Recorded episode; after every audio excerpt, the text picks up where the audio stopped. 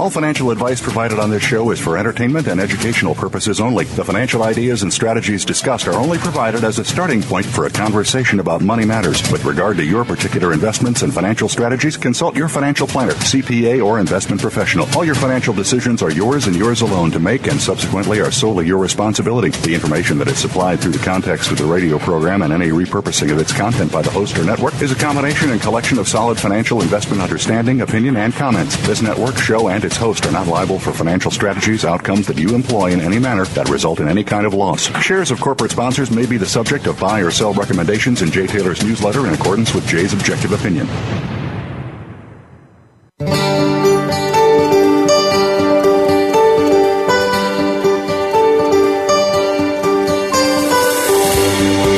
Welcome to Turning Hard Times into Good Times with your host, Jay Taylor. This hour will help investors fix issues and achieve personal gain. Now, here's your host, Jay Taylor. Welcome to Turning Hard Times into Good Times. I'm your host, Jay Taylor, and I want to thank each of you for listening to this show, making it the number one show on the Voice America Business Channel. And I also want to thank our sponsors for making this show economically viable. Our sponsors for today's show are NanoStruct Technologies, Cayden Resources, Brazil Resources, and Metanor Resources. I'd like to remind you that I am also the author of a newsletter called Jay Taylor's Gold, Energy, and Tech Stocks, and uh, my company, Taylor Hard Money Advisors, is in partnership with Chen Lin, who publishes What is Chen Buying, What is Chen Selling. Uh, with regard to Chen's letter, you do need to place your name on a waiting list. Uh, Chen does not uh, accept new subscribers except during the first 10 business days of each quarter. So, uh, beginning April uh, will be the first time that he accepts new uh, new subscribers, but it's important that you put your name on a waiting list if you're interested in going. Uh, signing up for Chen because he takes a certain number of new subscribers, but in the order that they sign, uh, put their name on a waiting list, so it's a first come, first serve basis. Now, Chen has had a very successful track record. Uh, he uh, is a very unique investor. He has uh, ideas that I, I've never. Well, I think I think he's very unique in that he's able to sort of go from one sector to another he's able to sort of ferret out the sectors that are going to be hot uh, next. And his latest success has come in the ethanol space. Which he's done very well by making some key ethanol uh, company picks that have done extremely well. But he's done very well other times in very diverse market sectors. For example, paper pulp.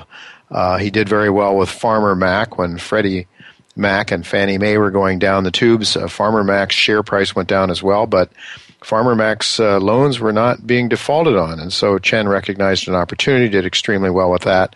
At times, he's done exceptionally well with oil stocks and gold stocks as well. He is uh, a unique talent and he offers a lot of ability, I think, that uh, you may want to take advantage of. I spoke to Chen earlier today and he told me that his two top picks at the moment from a long term perspective are Pan Orient Energy and Oceana Gold. I do hope to have Chen on the show sometime uh, in the near future to start to talk again about some of the ideas and some of the themes that he is especially keen on right now. And again, if you want to sign up and put your name on Chen, on the waiting list for Chen, you need to go to miningstocks.com. That's miningstocks, M-I-N-I-N-G-S-T-O-C-K-S dot com. You can also sign up for my newsletter, Jay Taylor's Gold, Energy, and Tech Stocks at that same uh, website address, miningstocks.com. Uh, and uh, I would say that I have uh, I'm about as excited about the junior mining space as I've been for a long time. I mean, we've had a couple of really dismal years in this sector. Uh, getting hit extremely hard uh, during 2012 and 2013. Uh, we've seen quite a bounce back in the first two months of this year.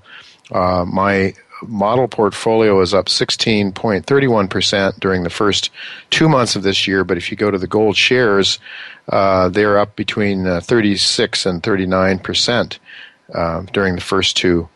Uh, the first two months of 2013, and uh, they're perhaps uh, they're up, and it's just a simple bounce off of an oversold bottom. The main question is uh, is the worst over? And uh, I remain very agnostic with respect to that issue. We um, uh, many of the people that I follow, uh, mostly technical analysts, are very convinced that we still have another leg down, perhaps testing the lows in gold and even going below it uh, to a thousand or so uh, before we bounce back. But those same people, with almost uh, any exception, believe that that that will be the bottom, and that we will be heading on to something much much bigger, uh, ultimately to much higher highs in gold than we've seen uh, in history so far. Um, I just returned back from the Prospectors and Developers Conference uh, last evening. That was held in Toronto. It is the uh, largest mining show in the world. Uh, every March, it assembles the miners from around the world assemble in Toronto, and I uh, also gave a talk uh, in the newsletter forum, uh, along with a lot of other newsletter writers. And my talk was titled "The Greatest Gold Deposit for the Greatest Gold Bull Market in History." And time permitting, I will talk a little bit more about that at the end of today's show. But suffice it to say that the, um, the greatest gold deposit potentially, and I want to underscore the word potentially, uh, that I see could very well be coming from uh, a company called Novo Resources. NVO is a symbol, trades in Toronto. Uh, I would strongly suggest that those of you who might not have heard my discussion with uh, that company's CEO, Dr. Quinton Hennigh, might want to go to jtaylormedia.com, listen to the uh, eight, February 18th interview with Dr. Hennigh. Uh, that was in the second hour of that show. You can go to jtaylormedia.com to listen to Dr. Hennigh explain why he believes there may be another Witwatersrand deposit. Now, keep in mind that the Witwatersrand, the largest gold deposit ever found, in fact, so much larger than anything else in the world. Uh, if you add all of the mining projects together, it doesn't. They the amount of gold produ- produced from those mines would not uh, equal the amount of the Witwatersrand 1.6 billion ounces of gold produced over the years. So, is there another one? Quinton Hennigh gives his reasons for thinking there might be and why he thinks he might have another Witwatersrand. Well, that remains to be seen, of course. Uh, but I do hope to talk more about it in the last segment uh, if I have time today. Um, I should also like to remind you that the best place to go to uh, for all that I do, not only this radio show, but everything else, is J Taylor Media. That's J A Y TaylorMedia.com. You can also follow me on Twitter under the handle J Taylor Media. Would also like to encourage you to keep your questions uh, coming to um, uh, questions for Taylor at gmail.com. That's questions, the number for Taylor at gmail.com. If you have comments, either pro or con, or questions about the content of what you hear on this show, we'd love to hear from you. So please fire away, and uh, perhaps sometimes we can have time to talk about your questions on the show. Let's get into today's show. I've uh, titled today's show Depression, Recession, or Brighter Days Ahead. We're going to have Mark uh, Skousen, Dr. Mark Skousen, and Gene Epstein return. Uh, Dr. Skousen is a speaker at the next New York City Junto meeting, over which Gene Epstein presides. Dr. Skousen's book, uh, titled The Structure of Production, proposes an alternative to existing GDP accounting well, why is there a need for alternative national income accounting, and, and what light might it shed on U.S. economic uh, performance? What differences does it make uh, how we look at uh, national income accounting? Will it make a difference? Will it make a difference how uh, how consumers behave, how the private sector behaves, how government um, policymakers uh, shape their policy decisions? Um, might also ask Dr. Skousen if he agrees with uh, some of the ideas of uh, of John Williams, who's been on the show in terms of inflation accounting, and does he think the GDP numbers accurately reflect uh, growth in the economy? That's another question I may have for him. But we're going to have Gene Epstein is going to be with me in just a, a, a minute here or two, but he is also going to stick around with me for the second hour and join in in the discussion. In fact, I've asked Gene to lead the discussion uh, with Dr. Skousen in the second hour since he will be presiding over that discussion at the Junto meeting coming up uh, this coming Thursday. As I just noted, gold shares have risen dramatically, and, and whether we are out of the woods or not remains to be seen. That's certainly one of the main questions that I have, uh, and uh, would also suggest that uh, you know we do want to stay focused on some of those names, some of the companies that uh, look like they could perform extremely well. Uh, we have um, a host of them that I've covered in my newsletter, and um, uh, I, I, will be talking about those. You know, last week uh, I mentioned uh, we have J. Michael Oliver, who has been on this show, and his work is suggesting that whether gold is going up or down, the gold shares look like they are starting to lead the gold bullion uh, and that they are looking stronger than gold bullion. So, uh, whichever way uh, the market is going, uh, and it looks like uh, we could be um, looking at something.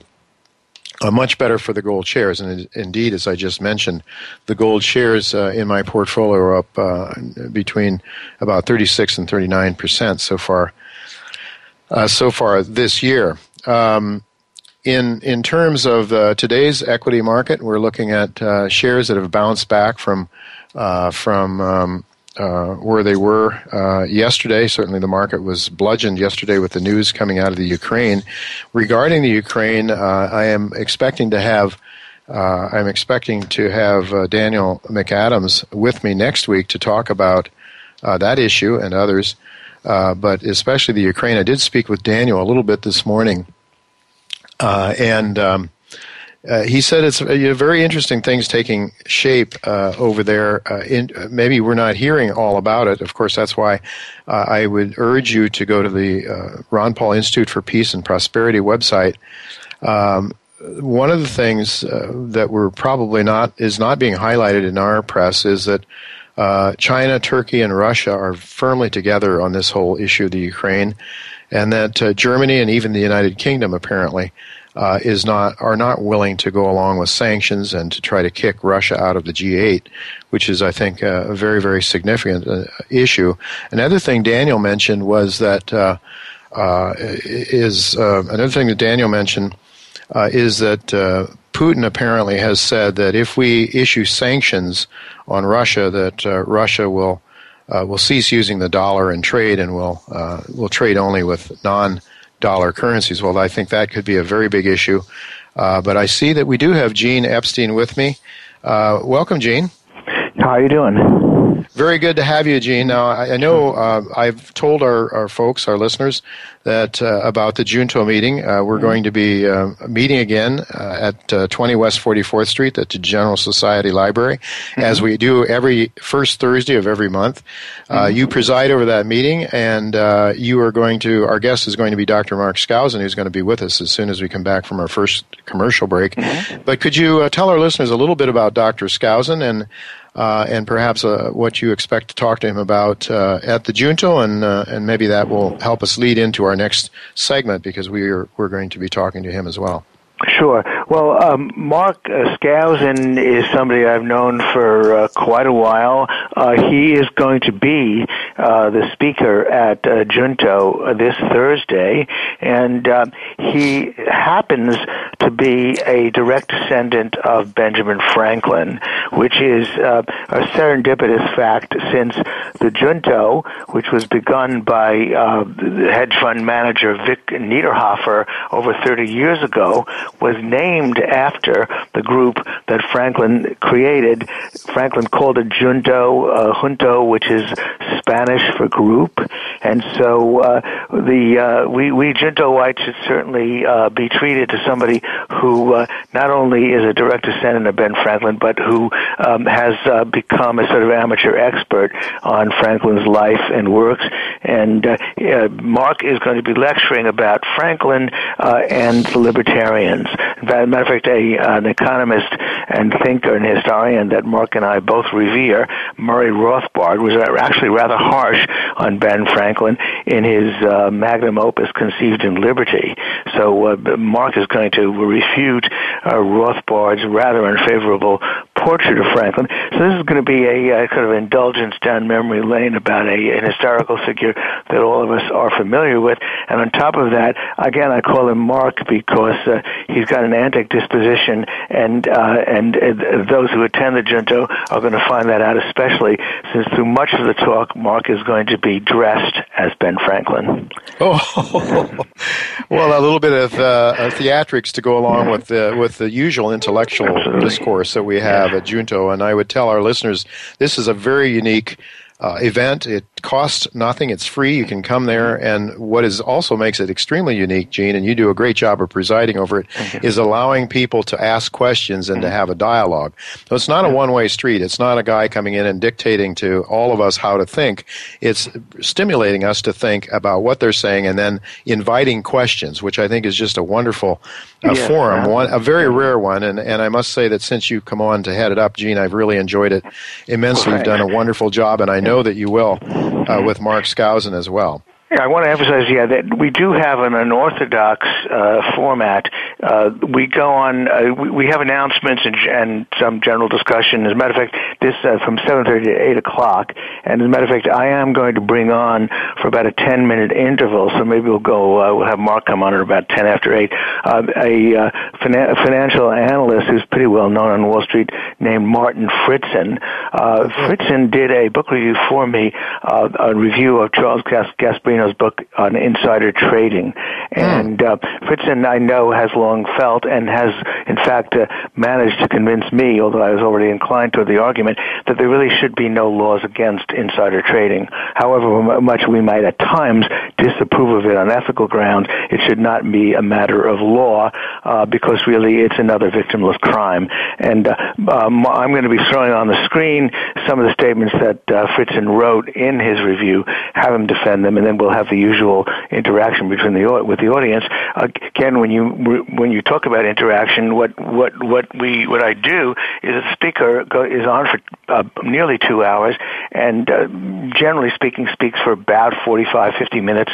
Uh, the rest of the time is a, a dialogue with the audience, and uh, all the speakers are told to uh, to, to, to structure their talk in chapters, in 25, 20 minute chapters, and then we pause for questions and discussion before we go on to the next chapter. I found that that uh, format has worked very well and has really involved the audience. So anybody who wants to come, you can even, uh, you know, I, I don't have the strict rule that said everything must be a question. You can make a statement. You can argue with the speaker. It's generally uh, speaking, the, the, the rules I impose are, are a lot less strict than at the formats where the speaker goes on for 45 minutes and it's only 15 minutes for questions.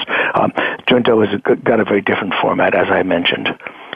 And I might add uh, that the people that attend uh, Junto, I think, uh, are, are very bright, very people. Mm-hmm. They're people that are very interested and in, in intellectually uh, inclined, and they and they think a lot. They're thinkers mm-hmm. that go there. So thinkers are invited, and ideas that are contrary to the speakers are invited, which I think is what makes this really a very very unique event. And if uh, if Dr. Skousen is going to be dressed as Ben Franklin, we'll have a little, uh, as I say, some some fun and some theatrics as well.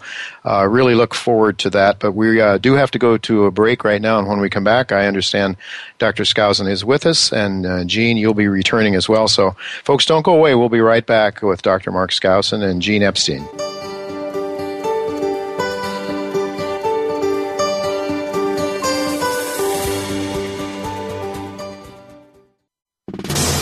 Attention mining investors. Brazil Resources Incorporated, trading as BRIZF on the OTC and BRI on the TSXV, is exploring and developing five gold projects in Brazil, surrounded by expanding gold mines and deposits. It's acquiring a nearly 700,000 ounce gold resource. BRI has top geologists, earlier involved in discovering 10 million ounces of gold in Brazil, led by recognized mining executive Amir Adnani, chairman. Check out Brazil Or call 1 855 630 1001. That's 1 855 630 1001. As the bull market in gold resumes, gold shares will explode to much higher levels, and those companies that are ramping up production will take off first. Metanor Resources, symbol MTO in Canada and MEAOF in the U.S., is now in commercial production and producing over 4,500 ounces of gold per month from its Bachelor mine in Quebec. With seven drills turning, I look for the company's gold resource to grow dramatically on both its Bachelor and Barry projects. I believe Metanor now offers major upside potential for savvy investors. Cayden Resources is an advanced gold mining exploration company with two exceptional gold projects in Mexico. The company's flagship El Barqueño project represents the most valuable opportunity that an exploration company can have, which is the continuous discovery of high grade gold from surface in arguably the best mining jurisdiction in Mexico. The company's second project, Morelos Sur, has one of the most talked about land positions in the heart of Mexico's largest producing gold belt. From the boardroom to you, Voice America Business Network.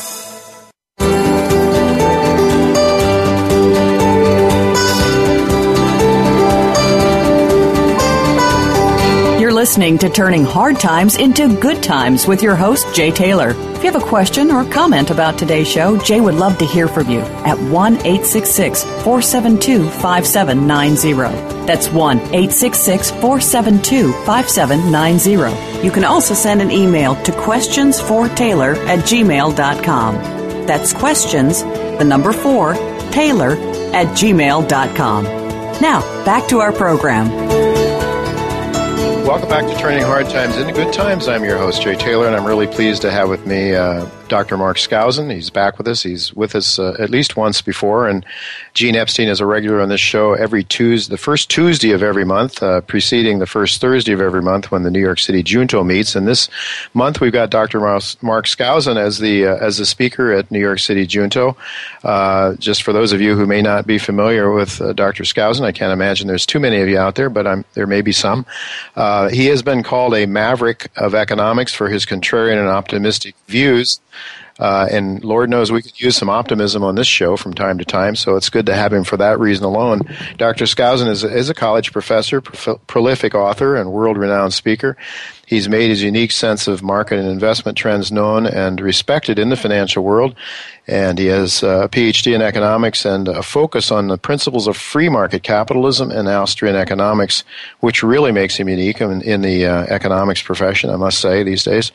Uh, Dr. Skousen has often gone contrary to the crowd. I like that idea. Uh, and his investment choices and economic predictions have very often been proven right. Uh, as a proponent of liberty and political freedom, Mark Skousen is actively involved in some of the most prestigious free market and liberty think tanks in the world.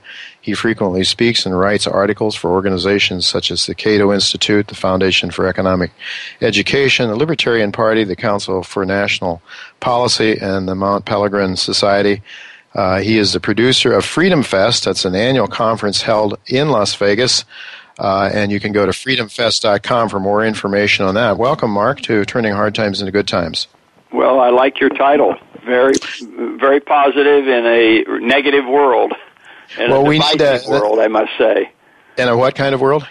Uh, divisive. We're uh, always divisive. Yes. One of my uh, pet peeves is that uh, we're constantly demonizing the people we're having civil, uh, supposedly civil discussions with, and uh, I hate the left and right and liberal conservative and all of the labeling that goes on, and we really try to discourage it at Freedom Fest and treat everyone as an individual. If we really believe in individualism, then yeah. why don't we treat people as individuals instead of putting them into some category? Yeah, why don't yeah, we allow to them say, to be? Just, yeah. just to contribute a point, yeah. uh, Mark is uh, you know an intellectual advisor of mine, and uh, he did uh, teach me that uh, when you talk about left wing people, call them by the term that uh, that is the most honorable that they prefer. Call them social democrats. I've I've pled with Mark that every once in a while, for shorthand, I can't always use that term, but I think Mark is right that civility is important, um, even with respect to certainly, uh, especially with respect to our intellectual antagonists. Yeah, there's yeah, no question you know, about it. Uh, you mentioned Freedom Fest, Jay, and, and yeah. that's a conference where we've actually had some very nice uh, letters after our conference from people who say, you know, I'm not a libertarian, I'm, uh, I, I voted for Obama or what have you, but I was just really pleased with how I was treated fairly, respectfully, civilly when I had differences of opinion, and it caused me to open my mind and listen to what everyone had to say. Mm-hmm. So uh, we, it's difficult. You know, one thing uh, about the junto, I'm doing quite a bit of research for that for my presentation on Thursday, and Franklin made a big point of this of. Um, of not getting, in fact, he, he would penalize. People had to pay a fine if they got too heated in their uh, discussions. So uh, hmm. I thought I'd bring a little uh, a little can uh, where people would have to put dollar bills in it uh, whenever they get too too feisty in their arguments. Uh, what do you think, Gene? Or, or preferably, preferably hundred dollar bills, Mark. Hundred dollar bills with Ben Franklin on it. Very good point. um, and, well, very good. As I, as I mentioned, uh, for mu- for much of the talk, uh, Mark is going to be dressed up as Ben Franklin, so he's going to be virtually unrecognizable. Uh, he's uh, he's got an antic disposition, as I mentioned, uh, uh, and so it should be a very enjoyable evening. But I, I want to mention, as a participant, I, I I looked up my calendar. I, I've been a participant and uh, and involved in four out of the last five Freedom Fest, and I always look forward to it. It's kind of a what I like to do at Junto is is not only point out that we can have a discussion, but that people can arrive uh, uh, early as they often do and get to know each other, go out for a drink afterwards, and get to know each other that way. Uh, one of the uh, things I love about the Freedom Fest is not just it has a that it has a vast smorgasbord of debates and lectures and so on, but uh, that there is so much opportunity uh, to go out for coffee with people. I've made two or three uh, lifelong friends actually uh, over the years from having attended uh, Freedom Fest, and so it's it, it, so much of what happens at Freedom Fest is totally beyond Mark's control. As I told him, all the young people are usually staying up till four in the morning at the local bar, schmoozing it up in their own way. We older folks are having coffee and getting to know each other. It's a vast, it, it's it's it's really a, a vast social occasion uh, and, and not just an intellectual occasion well, and, as well. And Gene, I would add to that that uh, it's not really my conference anymore. Mm-hmm. It's kind of our conference, if you will, mm-hmm. and uh, we have one thing we do that's very different than other conferences is speakers uh, have to wait to be invited to speak.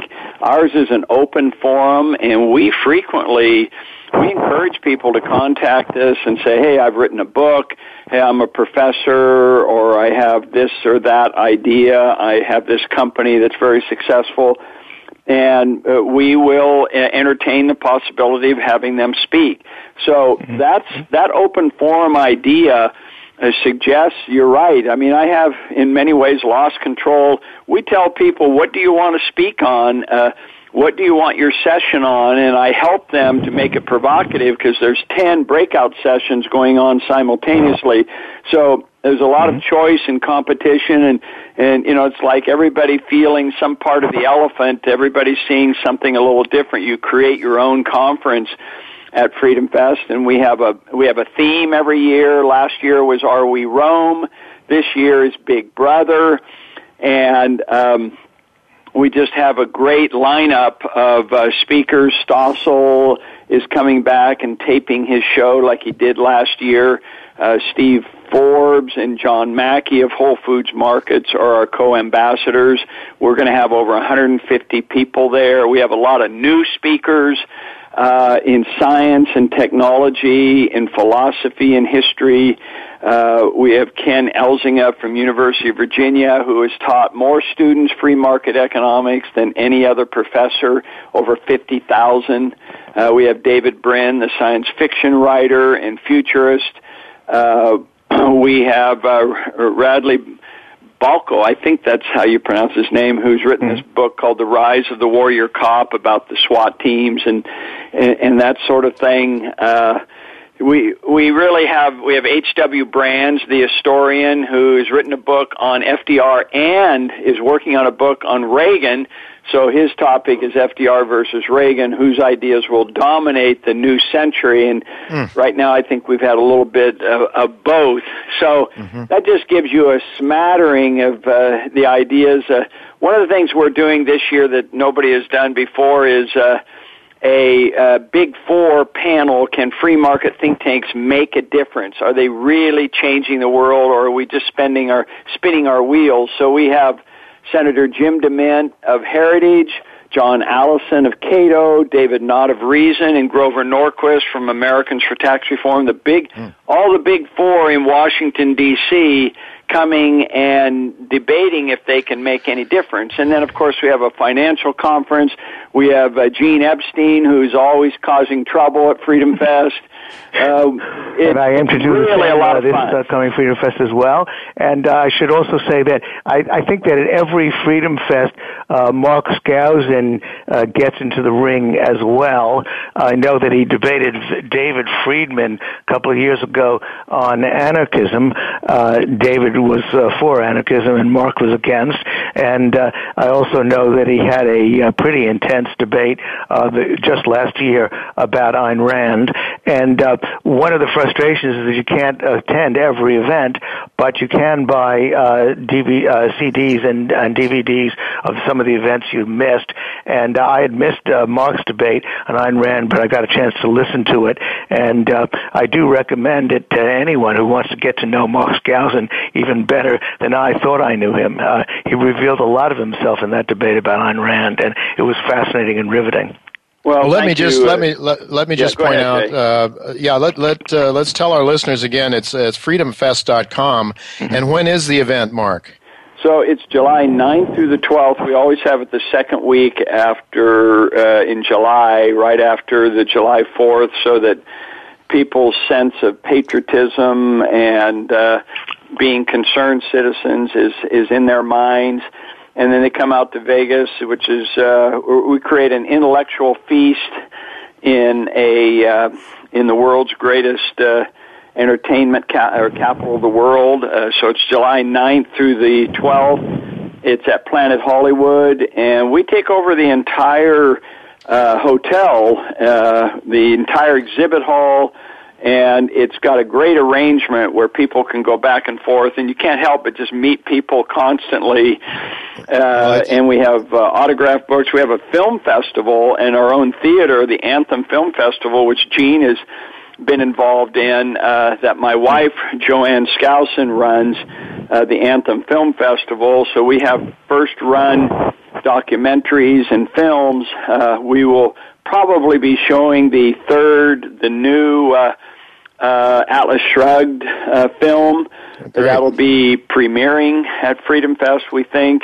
Um, and we're It's- and, and our big debate this year. We do this mock trial every year, which has a judge, and a prosecuting and defending attorney, star witnesses, and so forth. And we've had capitalism on trial, religion on trial, Wall Street on trial, public unions on trial, and uh, we even put the Republican Party on trial. And then uh, this year it's going to be American foreign policy on trial. We're pretty close to confirming uh, Charles Krauthammer and uh, and Dinesh D'Souza will be uh, defending uh, attorney. Uh, we're trying to arrange for maybe we can get some input from Gene on who would Yeah, be a good person to be a prosecuting attorney Happy against American yes, uh-huh. foreign policy and the Bush doctrine and all that sort of thing. I'm sure there'll be Well- plenty of people that we can get, but Dinesh D'Souza has never lost a debate yet at Freedom Fest, so we're hoping we need to get somebody really good who's libertarian, who's against all of these never-ending wars overseas uh, that promotes Big Brother and NSA and and all that sort of thing. So it's, Very good. Well, It's going to well, be a lot of fun, Jay. Yeah, Dr. Skousen, it sounds like a blast. It really does. Unfortunately, we don't have unlimited amount of time. I really, I, I, I'm excited about this, and I hope I can get to it. It's, it's, it's fantastic. But I, we wanted to talk to you a little bit about one of your ideas, uh, Dr. Skousen, and that has to do with gross output. And I'm going to let, uh, since Gene is is much uh, better informed about this topic than I am, I'm going to let him take it away and and uh, and interview a little you a little bit on this topic of of uh, GDP or national income accounting that you have. Uh, Go yeah, ahead, let Gene. me start, Mark, by uh, quoting uh, from your very good uh, essay that you posted on Forbes.com about gross output. A little bit in medias res, but it's really uh, the key, in my view. You quote the New York Times as having recently reported consumer spending makes up more than 70% of the economy, and it usually drives growth during economic recoveries. Uh, you quote the Wall Street Journal as well. Uh, the housing bust has chilled consumer spending, the largest single driver of the U.S. economy. Uh, why don't you comment comment on uh, that, uh, those statements from the standpoint of your new measure of gross output? Yeah, uh, I think the origin of my desire to have a better indicator of what is the economy, what does constitute economic activity, came from these statements that you find regularly in the media that consumer spending and uh, drives the economy because it's the biggest sector of the economy, and uh, then government is the second biggest sector. Uh, so if consumers won't spend, government needs to intervene and spend and stimulate the economy. And last but not least, business investment is a poor third. Now, all of this is based on GDP statistics. Uh, and, and they're absolutely accurate. 70% of GDP is, is, is consumption. And government spending is second, uh, with around 20% of the of GDP, and then the remaining 13% uh, is uh, constitutes the business investment sector, and then there's, there's a minus three percent because we import more than we export. So that adds up to 100%. The problem is that GDP measures final spending in the economy only. It's what retailers buy and does not include any of the stages of production, the earlier stages of production that are required to produce these products. And there's a lot of activity going on there. So I said, how can we measure this? So I wrote a book called The Structure of Production, which came out in 1990. And in it, I made the case that we need to have a measure of spending at all stages of production and not just the final stage. And that's basically what gross output does. And I've been uh, encouraging the government, the federal government that puts out the quarterly statistics for GDP to come out with a statistic that measures spending at all stages of production known as gross output. And alas, uh, I got an email a few months ago that uh, the Bureau of Economic Analysis, the BEA, is indeed starting on April 25th, Friday, is going to be coming out with a quarterly gross output statistic, which is about double the size of GDP and is two to three times more volatile. And when you look at gross output, in other words, when you look at spending at all stages of production, everything goes in reverse. Business spending is the biggest sector, hmm. followed by consumer spending, which government spending uh, or business spending is over 50% of the economy. Consumer spending is about 30% of the economy. And then government uh, falls down uh, in third. So it's, hmm. it's totally in reverse, and it's much more consistent with economic uh, growth statistics, we all know that business investment and entrepreneurship and productivity is the key to economic growth, not the consumer just willy-nilly spending or government spending.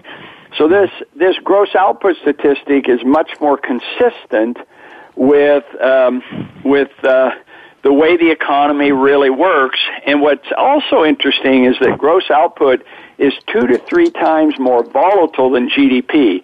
So just to give you a quick example, in 2008, nominal GDP fell 2%. Hardly a thing. You didn't even hardly notice with GDP statistics that we were in this great recession.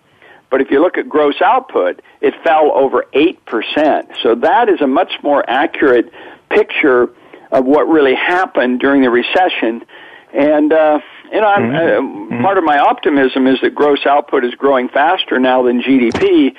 So it's a real interesting statistic. If people want to read my article that you mentioned, mm-hmm. if they mm-hmm. just Google gross output Forbes, Forbes.com, mm-hmm. it will pop right up and they'll be able to read it. About 15,000 yes. people have read it so far. Mm-hmm. Uh, and uh, I'm attending next week a. A workshop that the BEA is putting on regarding gross output, and then I'm hoping to write an article for uh, the Wall Street Journal on April 25th. Uh, and you know, encouraging Eugene to write yes. something about it in Barron's because people yes. are going to, mm-hmm. the media needs to be educated to mm-hmm. know that consumer spending is the effect, not the cause of prosperity. That's mm-hmm. what well, yeah, yeah, law you know, is all even, about No, I absolutely agree, and uh, I, I I write a uh, as uh, listeners, I guess of this show know, I write a uh, a weekly column called Economic Beat, and uh, of course it is uh, certainly the.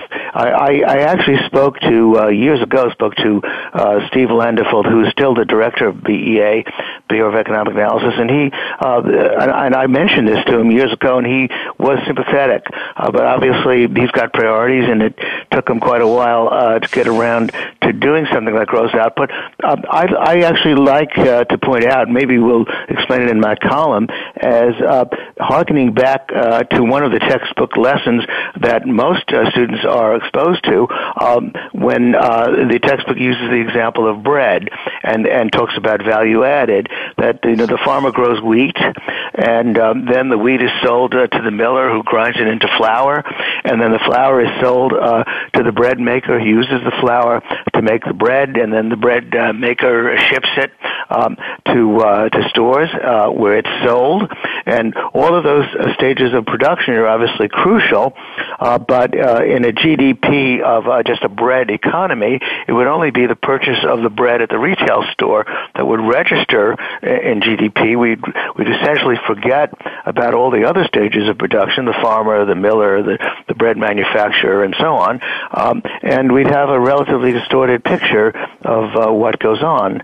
Um, and then, indeed, the New York Times and Wall Street Journal would say, well, you know, bread consumption is what drives the economy. You know, it's 70% of GDP, and so on. Um, when all of those other stages of production uh, would be left out. And uh, uh, I know Mark has said that uh, he's gotten criticism that uh, obviously counting the farmer and the miller and the bread manufacturer and the retailer um, is double and triple and quadruple counting output.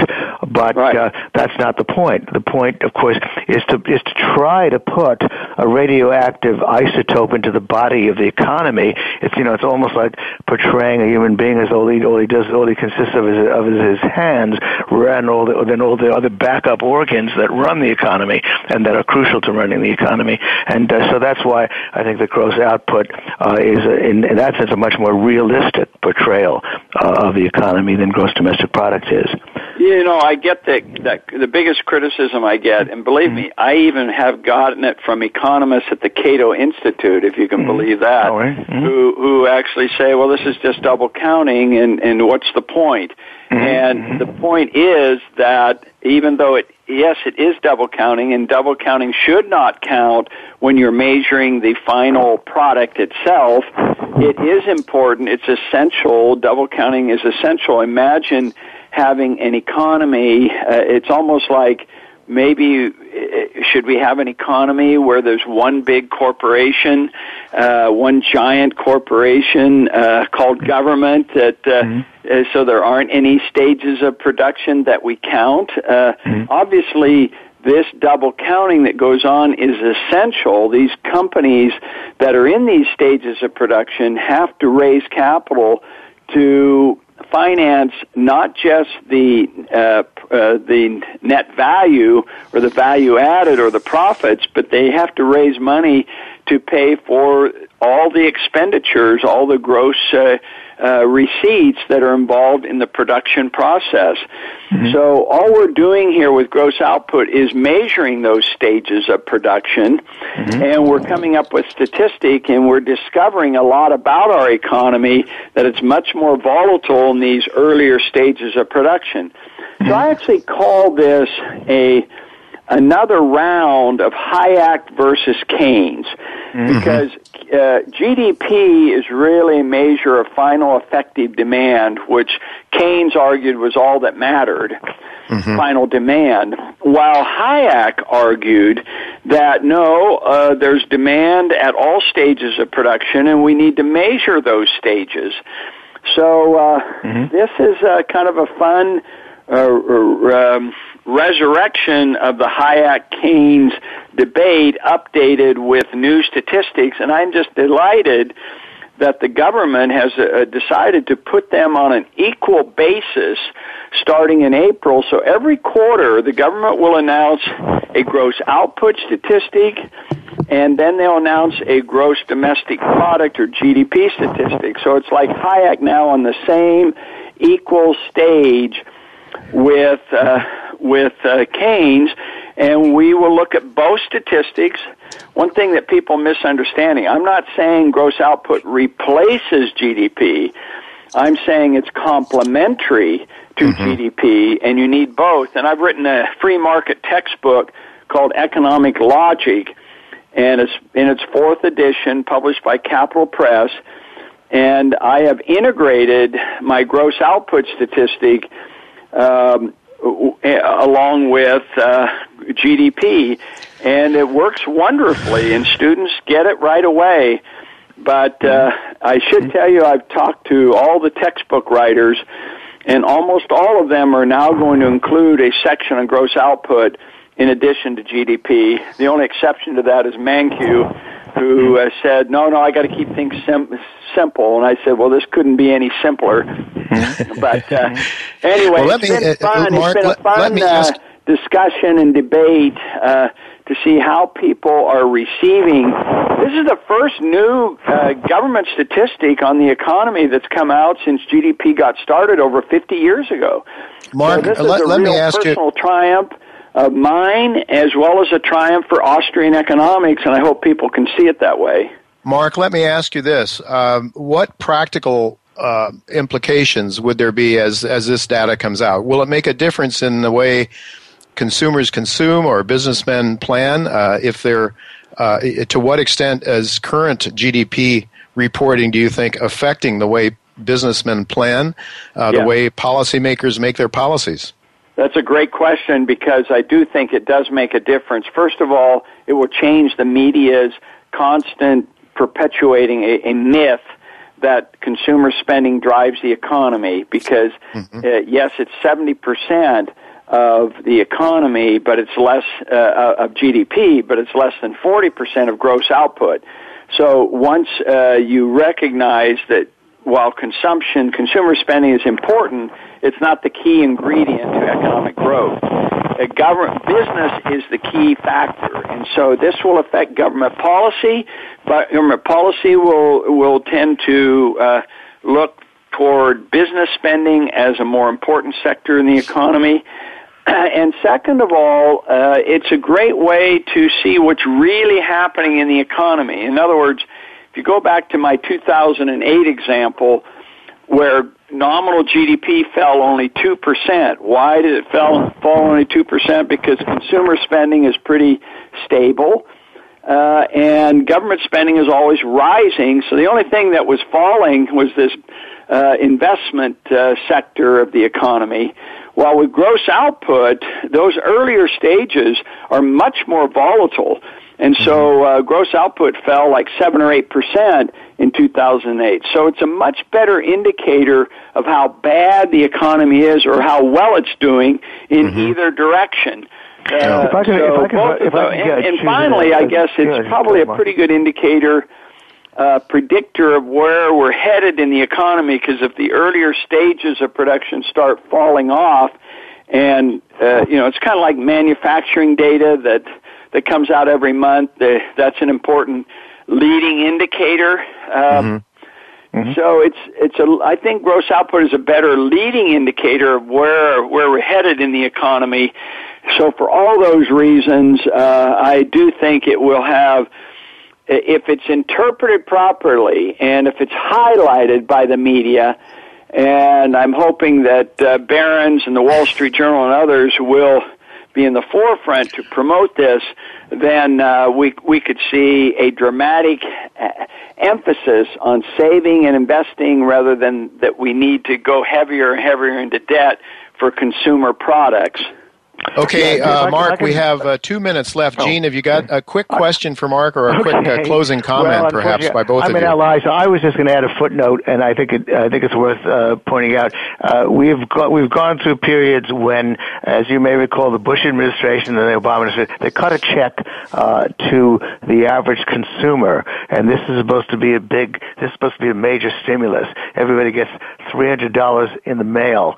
Uh, now, but even assuming that everybody spends that money, obviously business is not going to be impressed because it's just a one-time shot. It's a, now that's going to be uh, immense for GDP because it'll boost consumption, uh, but it clearly will have no effect whatsoever on the actual operations of investment in the economy. And so uh, Mark's gross output would point would would point out would expose the fact that these these one-time stimulus checks that's supposed to make a difference uh, to the economy that go to consumers have very little impact on gross output. And yeah, so and, and worse, could, worse is the this idea that if you don't spend the money, if you save your yeah. check, mm-hmm. that it won't do anything to stimulate the economy, and that's just false as well because mm-hmm. savings actually, you know, a penny saved is not just a penny earned; it's more than a penny earned. To quote our Ben Franklin friend, how important it is.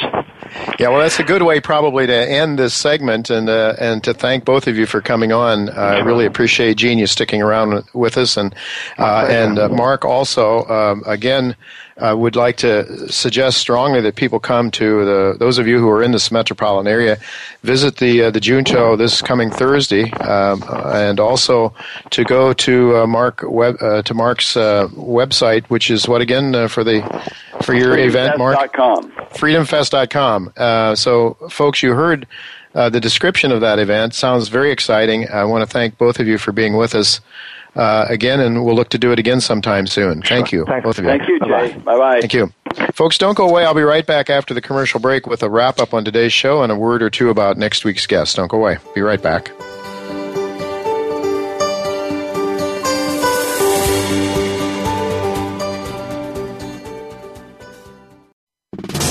Attention mining investors. Brazil Resources Incorporated, trading as BRIZF on the OTC and BRI on the TSXV, is exploring and developing five gold projects in Brazil, surrounded by expanding gold mines and deposits. It's acquiring a nearly 700,000 ounce gold resource. BRI has top geologists, earlier involved in discovering 10 million ounces of gold in Brazil, led by recognized mining executive Amir Adnani, chairman. Check out Brazil Resources Or call 1 855 630 1001. That's 1 855 630 1001.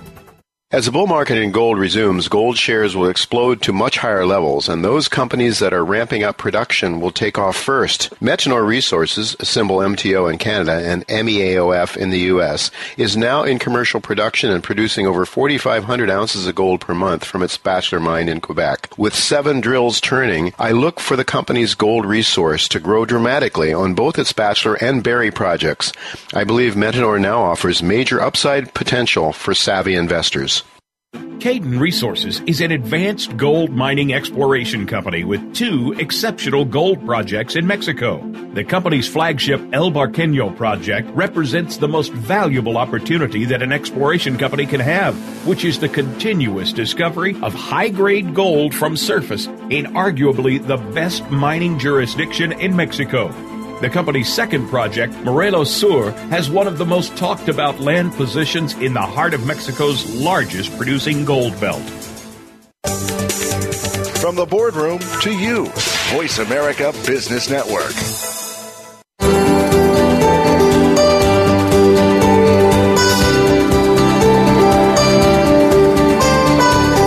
You're listening to Turning Hard Times into Good Times with your host, Jay Taylor. If you have a question or comment about today's show, Jay would love to hear from you at 1 866 472 5790. That's 1 866 472 5790. You can also send an email to questionsfortaylor at gmail.com.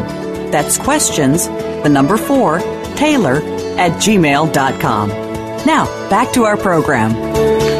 Welcome back to Turning Hard Times into Good Times. I'm your host, Jay Taylor, with some uh, closing thoughts uh, on today's show, our discussion between uh, with Gene Epstein uh, and Dr. Mark Skousen. I think uh, Mark is definitely right when you talk about the way to uh, to way to influence people is certainly not through the use of force and and violence and you know trying to out shout your opponent but rather to try to understand what his thought process is and to work uh, in in uh, in some sort of a, a way of uh, with an open mind to listen and to express your ideas back and forth in a kinder, gentler way with respect of the other person. And uh, I couldn't help but think when Mark was talking about his way of doing things, uh, the way he likes to uh, create Freedom Fest, uh, and his approach to uh, to interacting with people with different views uh, is very much along the lines of Ron Paul talked about when he said that government tends to be the divisive force between us because governments uh, will tax one group to give to another. They'll regulate one group in favor of another. And it all t- tends to sort of divide people. But if we can uh, sort of listen to what other people have to say sometimes, uh, and I think it's very valuable what Mark is doing in terms of providing uh, insights into uh, this Hayek versus Keynes, as he puts it, ideas. Uh, and if you treat people with respect, they, there's a lot better chance that they'll listen to your ideas than if you just try to, to shout them down. Uh, so I thought uh, very valuable uh, ideas, and, and it's nice to see that actually uh, through Mark's kinder, gentler approach, he is getting some, making some headway even with government apparently and the accounting and, uh, and people with different ideas that are able to uh, see the virtue in production accounting as well, not just the end consumption accounting. And as as Mark said, he's proposing not just to get not to get rid of GDP accounting, but to use it to have Go accounting or um, uh, output accounting to um, complement GDP accounting. And as he suggested, it would have some very direct effects on policies uh, by the government. If the government is seeing the economy more accurately, well, of course, Mark would like to see the government play less of a role, I'm quite sure. Uh, but the fact that they are there, if they are viewing the world only through Keynesian lenses and not seeing the importance of all the production steps until the final produ- uh, production uh, product hits the markets, then clearly um, that that's not good. So I think it was a very constructive. Uh, I think Mark has some very constructive ideas, and I think also. Uh, the the uh, Freedom Fest uh, is sounds like a very good idea. You might want to check that out, and also try to come to visit the or attend the Junto meeting. Ben Franklin, we're going to see Ben Franklin in person. apparently, a, a, little bit of humor mixed in with usually some very serious intellectual discussions. So, would really look forward to seeing any of you that might come to the show uh, to uh, the Junto this week. Uh, say hello to me. I'm all, I'll expect to be there. I'm almost always there. Always good to uh, meet people that listen to this show who show up as well. Um, I just, as I mentioned in the beginning of today's show, I just returned from uh, the Prospectors and Developers Conference in Toronto. Uh, as always, a, a great event. Uh, miners from around the world come there, and my talk was about uh, finding the greatest gold deposit for the greatest bull market in history. I explained why I think that we are in the greatest gold bull market in history, notwithstanding the last two years of a cyclical bear within the secular bull that started at $250 gold back in 2002. The reason it is the secular bull market of a lifetime is because it is, it is the greatest uh, it is the greatest um, uh, destruction of currency in my lifetime, perhaps in history, uh, since we went off, all the nations went off the gold standard. So we have, uh, I think, a tremendous upside potential relative to paper money in gold. Now, the greatest deposit in, uh, in history, well, the Witwatersrand is over 1.6 billion ounces of gold.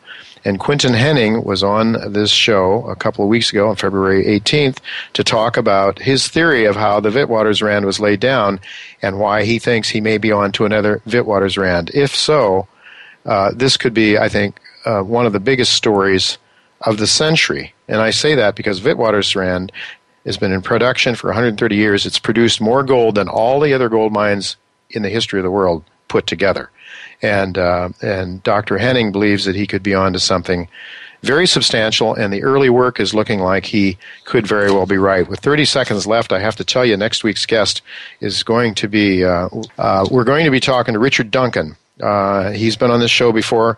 He's written books, Capitalism in Crisis, The Global Economic Crisis Explained, How the Economy Really Works. Also, Daniel McAdams is going to be with me as well from the Ron Paul Institute for Peace and Prosperity. Uh, I want to thank Casey Trump, my producer, and Matt Widener, my engineer, for making this show logistically possible. Thanks to each of you for listening. Until next week, goodbye, and God's blessings to you.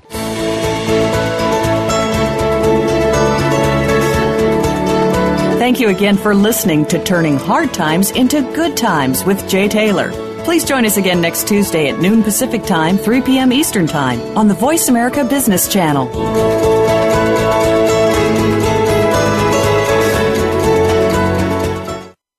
Cayden Resources is an advanced gold mining exploration company with two exceptional gold projects in Mexico. The company's flagship El Barqueño project represents the most valuable opportunity that an exploration company can have, which is the continuous discovery of high grade gold from surface in arguably the best mining jurisdiction in Mexico. The company's second project, Morelos Sur, has one of the most talked about land positions in the heart of Mexico's largest producing gold belt.